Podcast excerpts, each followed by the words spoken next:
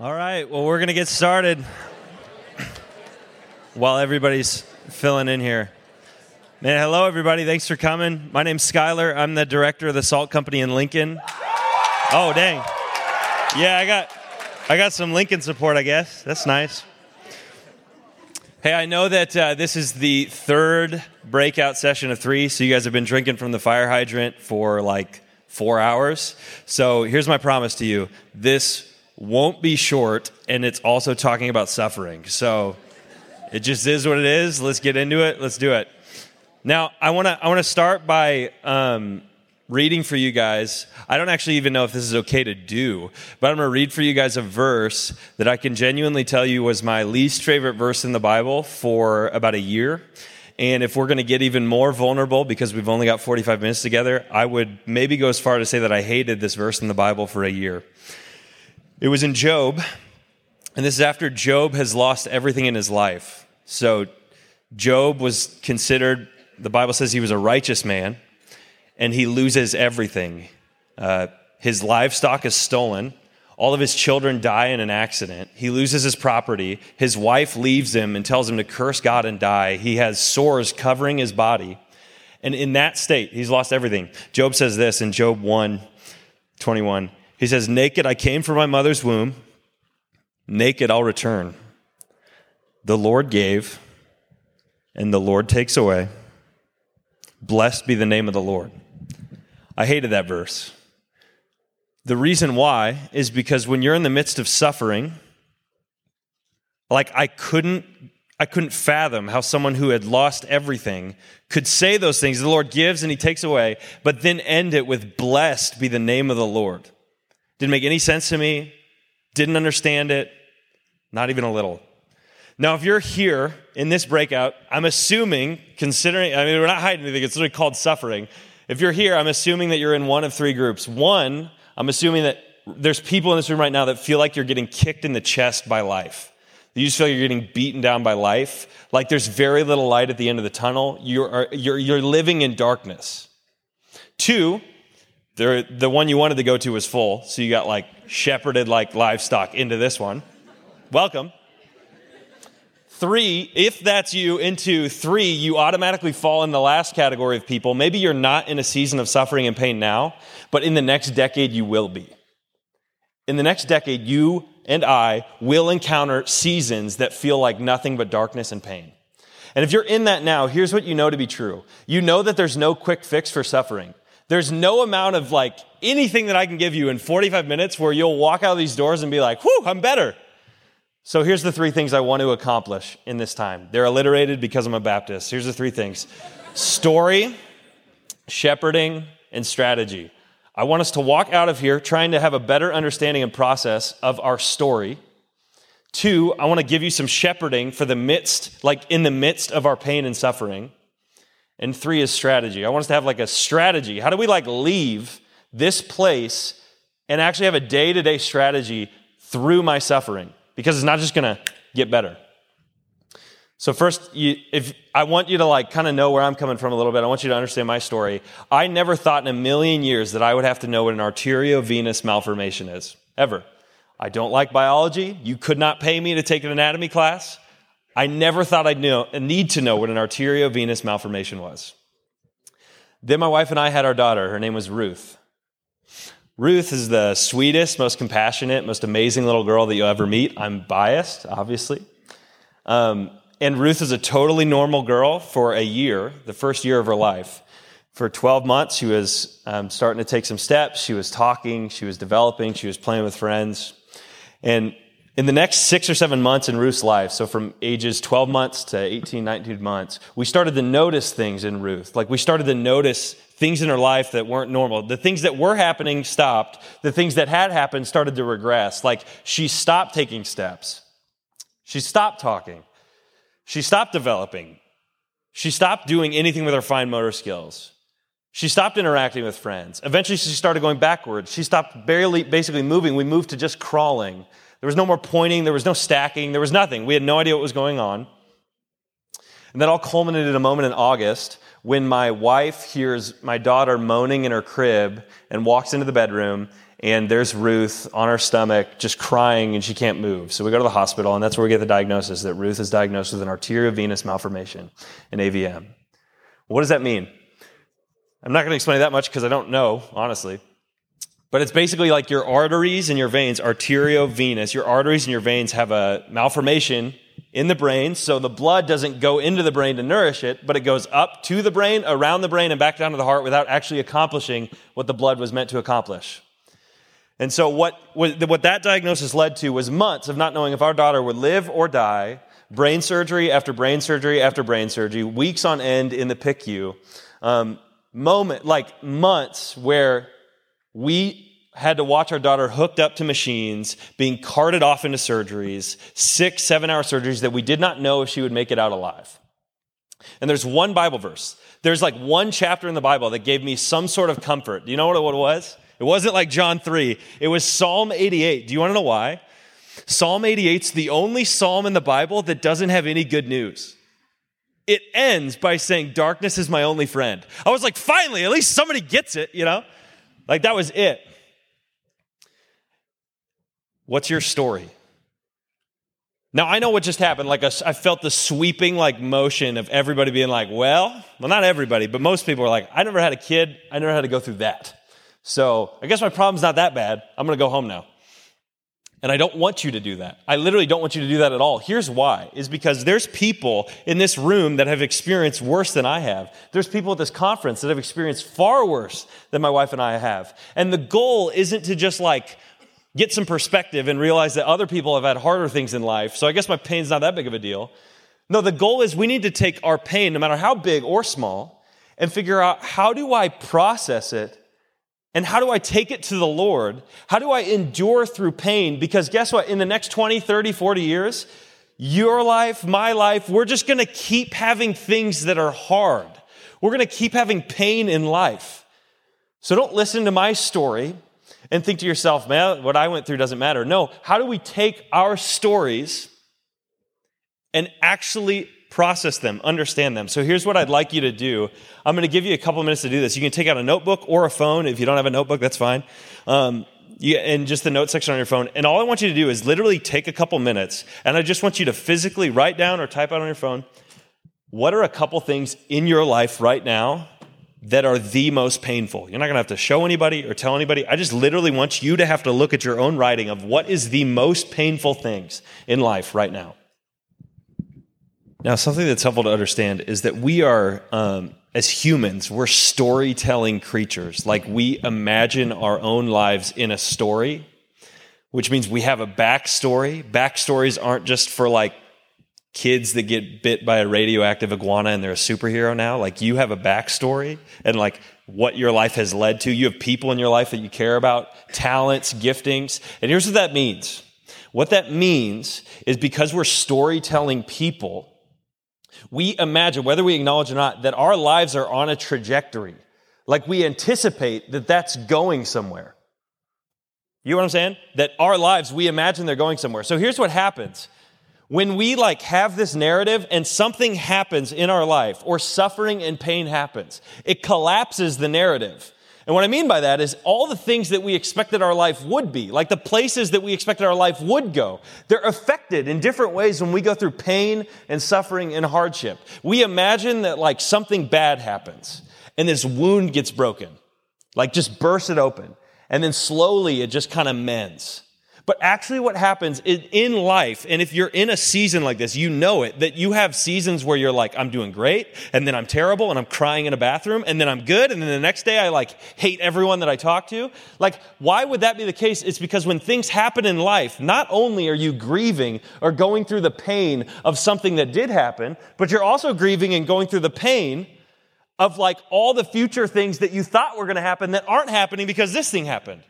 Like I still have to go through the pain of seeing that my daughter is not gonna, like might not go to the preschool that her friends were on the right time. Like I still might go through the things where my daughter walks different than all the other kids and might get bullied for it. Like I still go through those things. And you go through those things too. Of like, I thought I'd be at this conference with this significant other and it's gone. Like it's broken. And that's not a light thing. Like it's just gone. The life that I thought I was going to live is broken. I thought Christmas was going to be good, good, but this person is gone, like sickness or death or family brokenness, which you should have gone to the other breakout, but we're here now.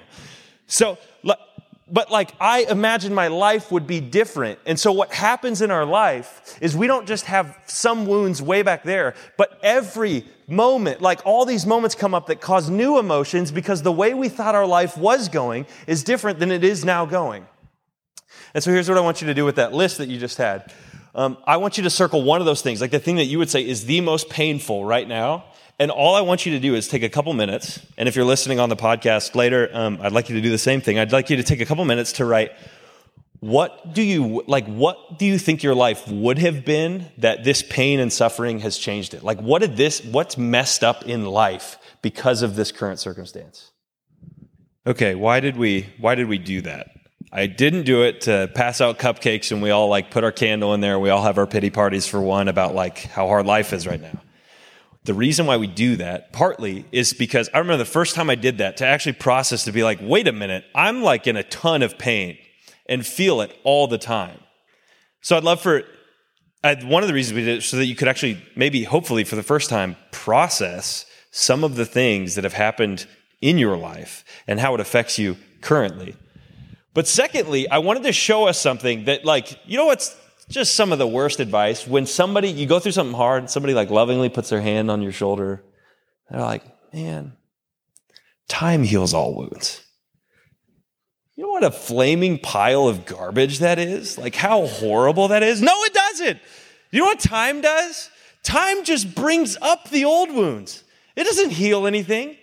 All the time does is slowly reveal to us how messed up we still are from the other stuff. What we need is something different than just like time and perspective. We need something different to heal us in the midst of suffering. So you'll take that list and you're just gonna, you're not gonna do anything with it for a minute. We're gonna, I'm gonna move from story to shepherding. And I want us to try to understand who is it that can heal us in the midst of suffering and pain. And to do that, you can open up your Bibles to John chapter 2. I'd love to take you to the story of a rabbi and his mom at a wedding. His name's Jesus. So here's the story Jesus and his mom are at a wedding. A wedding celebration would have been multiple days, and it's just like crazy. People are celebrating, they're joyful. It's a party, like people are going nuts. And this moment happens where Jesus' mom comes to him and she says, Jesus, the wine has run out. Okay, so what's the request? The request is she's saying, Jesus, can you turn the water into wine? Can you like, but why? To keep the party going, to like continue the celebration. These people are going crazy. They're joyful. Everyone's going wild. Lord, Lord, come and Jesus, would you turn the water into wine to keep the party going, keep the joy and the celebration going? And Jesus has this bizarre response that is not traditionally how you and I would talk to mom. He says, Woman, what does this have to do with me? What? what, what is that response? And then he says this bizarre thing My hour has not yet come. Woman, what does this have to do with me? My hour has not yet come. Now, for us to understand this and what it has to do with suffering and pain, we need to look at two things. One, where is he? And two, what does he say? First, where is he? He's at a wedding. Tim Keller puts it this way What do you do at a wedding? You like celebrate and you think about your own wedding. If you've been, if you are married, which is probably not demographically a huge number of you, but you think about what your wedding was like. And if you're not married, you think about your wedding in the future. This is what you do at a wedding. You celebrate and you think about your own wedding. And what happens in this moment is Jesus is thinking towards his wedding. What is that? Well, the Bible would describe it as the wedding feast of the Lamb. In other words, this is the moment when the church is united to Christ forever in perfect abundance and unity and harmony and delight it's the perfect marriage. This is what Jesus is looking for, is that there is a moment when the sinful, rebellious people who have been adopted into the family of God actually have this wedding feast with their groom, like the church gets brought in to marry Jesus and it's perfect forever. That's what he's looking towards. What do you do at a wedding? You're looking towards your own. And Jesus is sitting at this wedding thinking of his own. That's where he is. Second, what does he say? he says, Woman, what does this have to do with me? We're going to move past that. And he says, My hour has not yet come. When Jesus talks in the Bible about the hour, that like singular hour, it's always referring to one thing a moment in time the cross.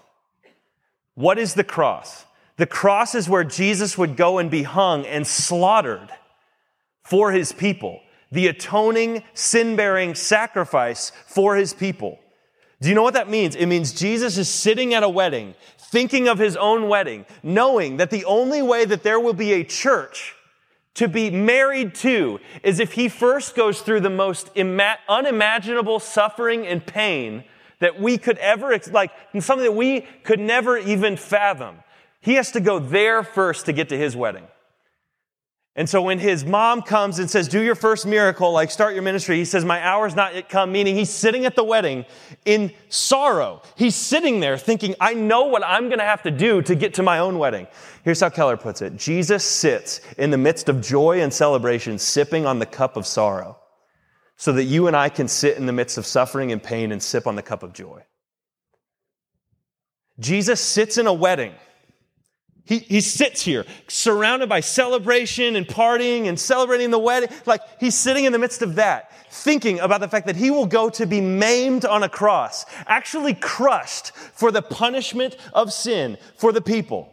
Like you remember, Icky talked about last night that we're by nature children of wrath, that anger towards sin, condemnation, that Jesus is thinking, I need to be crushed before I have my wedding so that you and I can sit in the midst of pain and suffering and sorrow and we can drink the cup of joy, knowing that all the pain we feel in our lives, all the pain that you feel in your life, is but a shadow compared to the substance of misery that the Savior went through on the cross. We can sit in the midst of what feels like hell, knowing that we won't go there, that Jesus has conquered sin and Satan and death. And he chose to do that. Here's another way to put it you and I have a Savior that went lower than we ever could. We don't have a God that's far off and aloof, staring from a distance. We have a God that saw you and me and said, more than any suffering that they could ever experience, there is a condemnation coming and he came lower than we ever could, died on a cross, and then resurrected to give us resurrection hope in the midst of our suffering and pain. Now, I know without a doubt in a room this size, there's for sure, like, and I'm so happy that you're here. People, some of you are here just trying to figure out what is this whole Christianity thing about? Like, who's Jesus? Do I actually want to follow him? And let me just make an appeal to you for a minute that I think the gospel is like the gospel of Jesus, the message of Jesus is the best solution to suffering and pain. Because whether you're a Christian or not, guess what? There's one thing we all have in common is that life kind of sucks. You know? Like, that's what we've all got in common is that it is going to be hard.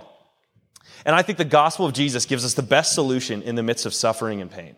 And here's what I mean. Imagine all the other solutions. When you're in the pit of despair, like you're in the pit and you're looking up and you're like, there's nothing else. There's nothing good. I can't see anything. What are you going to do? You're going to have pity on yourself? I'm just going to dig deeper. You know, darkness is my friend. I'm just living in it. Are you going to, are you going to medicate with porn or alcohol or drugs or buying things or food or bullying or what, are you going to medicate? That, then you're still in the pit, just heaping shame and guilt on yourself. Are we going to go to self help?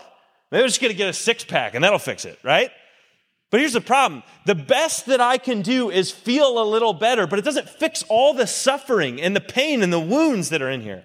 Maybe another religion will help. Every other world religion, every other one of them has a God who's there looking here and telling here what to do to get to there.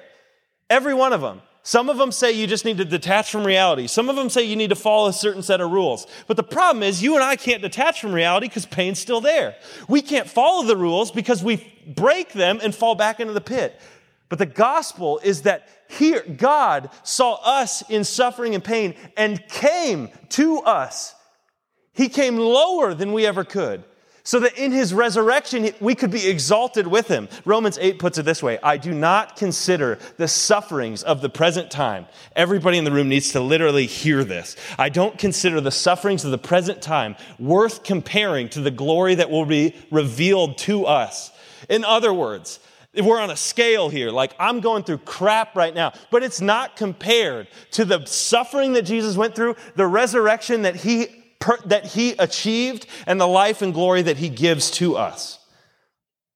The shepherding in the midst of pain is that we have a Savior that went lower than we ever could so that we could be exalted.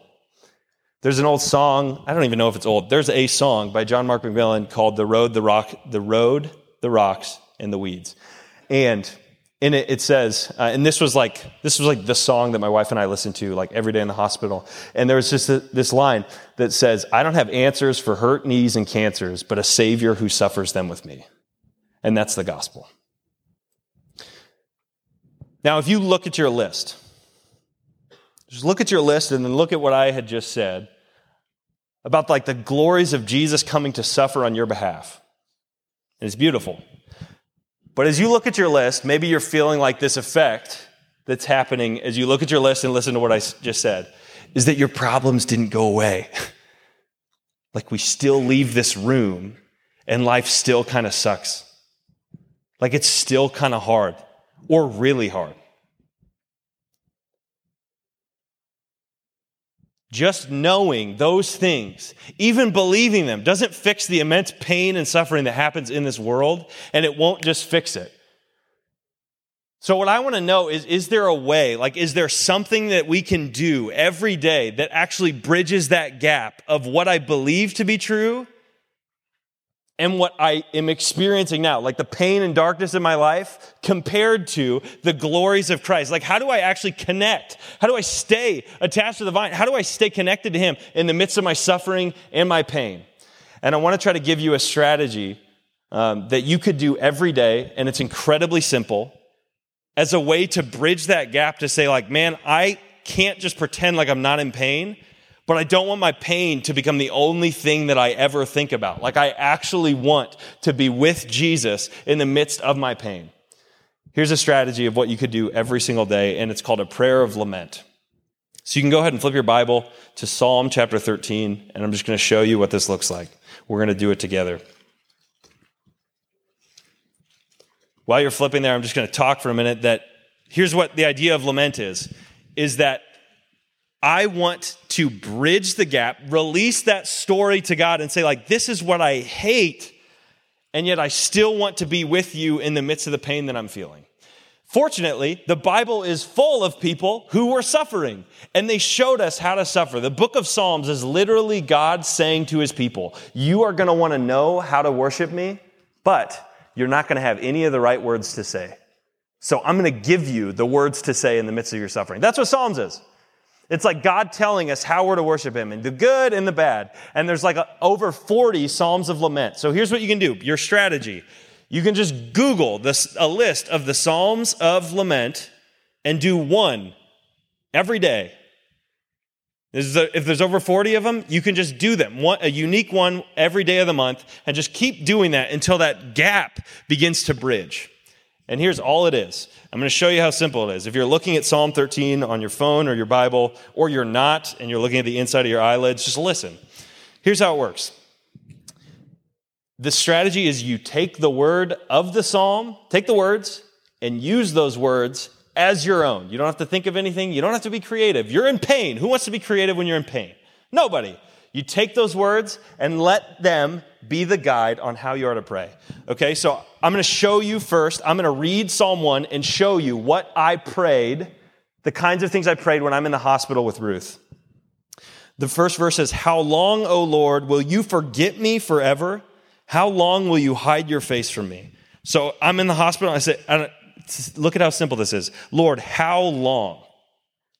How long am I going to feel forgotten? And are you going to forget me forever? How long are you going to hide your face from me, God? Feels like I can't even see your face. How long? See, that's all I did. And I would go on to the next verse. So here's what we're going to do. I'm going to literally, I'm going to read a verse and then give a minute of silence, and I just want you to pray from that verse. You don't have to get creative. You don't have to be crazy. Just literally use the words of that verse and pray about your list, about the painful things in your life, and pray them. And then I'll move on to the next verse and give you a second of silence, then move on to the next verse. And you are just going to go through a prayer of lament that I'm encouraging you to do every day. Okay. Verse one. How long, O Lord, will you forget me forever? How long will you hide your face from me? How long must I take counsel in my soul and have sorrow in my heart all the day? How long shall my enemy be exalted over me? Consider and answer me, O Lord my God. Light up my eyes, lest I sleep the sleep of death. Lest my enemies say, I've prevailed over him, lest my foes rejoice because I'm shaken but I have trusted in your steadfast love. My heart shall rejoice in your salvation. I will sing to the Lord because he has dealt bountifully with me. Now, nobody is going to do that once and be like, "Oh my, I'm better." But I but I'm convinced and this has been my story and I know it will be yours as well, is that if this is a pattern in your life, to say, God, teach me. Teach me how to connect to you in the midst of my pain, that He will actually bridge that gap. He will actually bridge the gap of you being able to go through pain, process it, acknowledge the story for what it is, remember the great shepherd who came and died for you, and connect those to enjoy Him while being in the midst of pain. That's our strategy every single day. Now, how I want to close with you guys is I kind of want to, I just want to share with you. Um, I want to share with you my, this is probably the most tangible example of what this looked like for me in the midst of going through this stuff with Ruth. And so, like 300 of you don't ask me later, my daughter, her final surgery took like seven or eight hours, but it was successful by God's grace. And He has sustained my daughter, and she's doing really well. And um, we're so thankful for this last year of what he's done. Um, but yeah, just the most painful season that I could ever imagine, and still feeling week by week effects from everything there. And yeah, so Ruth is doing really well. But what I wanted to do was I wanted to show you guys what did this look like for me, specifically dealing with that verse that I hated more than any other verse. The Lord gives and the Lord takes away. Blessed be the name of the Lord. So I'm not a poet at all in any way. Well, maybe you be the judge, I guess, but I never advanced in poetry beyond Dr. Seuss. So, like, poetry that doesn't rhyme doesn't make sense to me. I don't think it's poetry. I'm wrong. I know I'm wrong. But you're going to hear a poem from me. This is a vulnerable moment, but most of you are strangers, so I'm okay with it. But I'm going to, thank you. Uh, I'm going to read for you guys uh, a poem, but it's two parts. One part was written on uh, September 21st, which was the day of Ruth's final surgery, the one that I said that was going to be seven, eight hours. And it was the big one, the one that I genuinely, my wife and I had no clue, and the surgeon really like was hopeful. We had no idea if we would see Ruth again after the third surgery. So this is this was in the midst of this, reflecting on Job chapter one. And then I did nothing with this poem for like nine months. And the second half of it is on July 25th. So almost a year later, I finished it because what happened is I was I was reading a book that talked about this verse in Lamentations, which says, The Lord is my portion, says my soul, therefore I will have hope. And when you're in pain, the one thing that you want is hope. It says, The Lord is my portion, says my soul, therefore I'll have hope. And in the Old Testament, when they conquered the promised land, it was divided up and the people were given portions. They were like, This is your portion.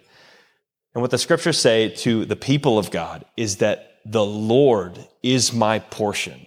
Like you have been given God Himself if you've trusted in Christ. He's yours, you're His. Like the Lord is my portion. And that helped me, and some of the other texts that we've talked about helped me to finish finish this. So I'm going to read it for you guys, and I don't never read it to anybody besides my wife. So here we go. September 21st, Ruth's third surgery. Job 1 20 through 21. Naked I came from my mother's womb, and naked I shall return. The Lord gave, and the Lord's taken away. Blessed be the name of the Lord. How did he say it on the worst day of his life? How did Job mean it when they all had died? How could you worship when your heart's filled with strife? Is that what it means to live by faith and not by sight? He gives, he takes. He gives, he takes. But what's left in my heart is just a bitter taste of providence, no doubt, but it stings like mace. And I wonder if rejoicing can ever come from this pain. Of the bones he's broken and continues to break, when the heart of my wife visibly aches, and the tears of my daughter run down her face, and the feeling inside me welling up is my hate. But what do I hate? Is it God? Is it man? Is it me? Is it the world? Is it the result of sin? My heart is so cloudy, it's harder to see the thoughts and the feelings inside of me. And I avoid prayer because it gets hard to breathe. And I need more faith, but God, you don't see. Why don't you see? God, why don't you see? The only thing felt is that you've forsaken me. You've forsaken me Yes, you've forsaken me. My God, my God, you've forsaken me. July 25th, 2023. But wait, I'm not the first to shout this to God. There was one who drank more than the shadow, but the substance of death was his to the dregs, so I would not face the gallows. There was one who did not feel crushed, but was crushed for me. By providence, no doubt for in it God was pleased. The wedding feast where Jesus said, Woman, it's not my time to die, he sipped on sorrow in the midst of joy, thinking of you and I. So we could sip the sip of joy surrounded by crushing pain. When all is lost and lost is all, with Christ all still is gain. There is no pain, no sting in full, because my Savior's crushed that serpent's skull. How could he say it on the worst day of his life? Did Job mean it? Did he fake it? Was it real? Was it a lie? No, it was real. Job got something I never did. His God was his portion, meaning God was given to him. This portion is good, containing all goods in one, and it could never be taken not by famine, fire, or flood. So land and riches may go, yes, even his daughter's life could fade dim, but Job's God could never be taken from him. Let's pray. Father, we we would be left in eternal suffering forever if you had not seen our pain and sent your son to die for us. We, we want to be a people that cling to Romans 8, 18 for the rest of our lives, that we do not consider the sufferings of this present time worthy in comparison to the glory that will be revealed to us. And I ask God for the people in this room that came because they are in the midst of a dark season, that you would remind them that you sent your son Jesus to go lower than they ever could, to exalt them in his resurrection, to give hope beyond anything else imaginable, and to give strength because we have a Savior who suffers with us. And for every person in this room, God, there is no doubt that in the next 20, 30, 40 years, if you allow us to live that long, if you give us the days, we know that they will be hard. And we pray that we will be encouraged and strengthened and reminded that the Lord is our portion. Therefore, we will have hope. That hope comes from Jesus, and it's in his name we pray. Amen. Thanks, guys.